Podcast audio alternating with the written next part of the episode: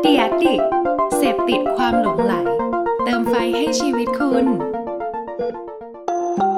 รู้ศัพท์รู้ภาษา กับโฆษณานุกรมคำศัพท์ในวันนี้คือคำว่า affiliate marketing affiliate marketing คือการตลาดแบบนายหน้า ซึ่งเกิดขึ้นเมื่อคนขายสินค้าหรือบริการต่างๆ ต้องการจะขายสินค้าที่มีอยู่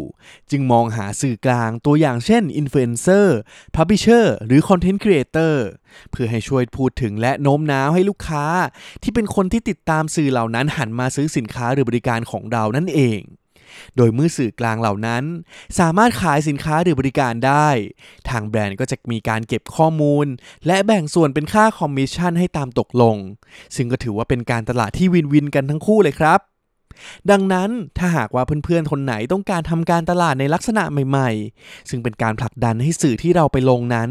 เต็มที่กับการทำการสื่อสารมากยิ่งขึ้น ก็ลองหาข้อมูลเพิ่มเติมเกี่ยวกับ affiliate marketing กันได้นะครับ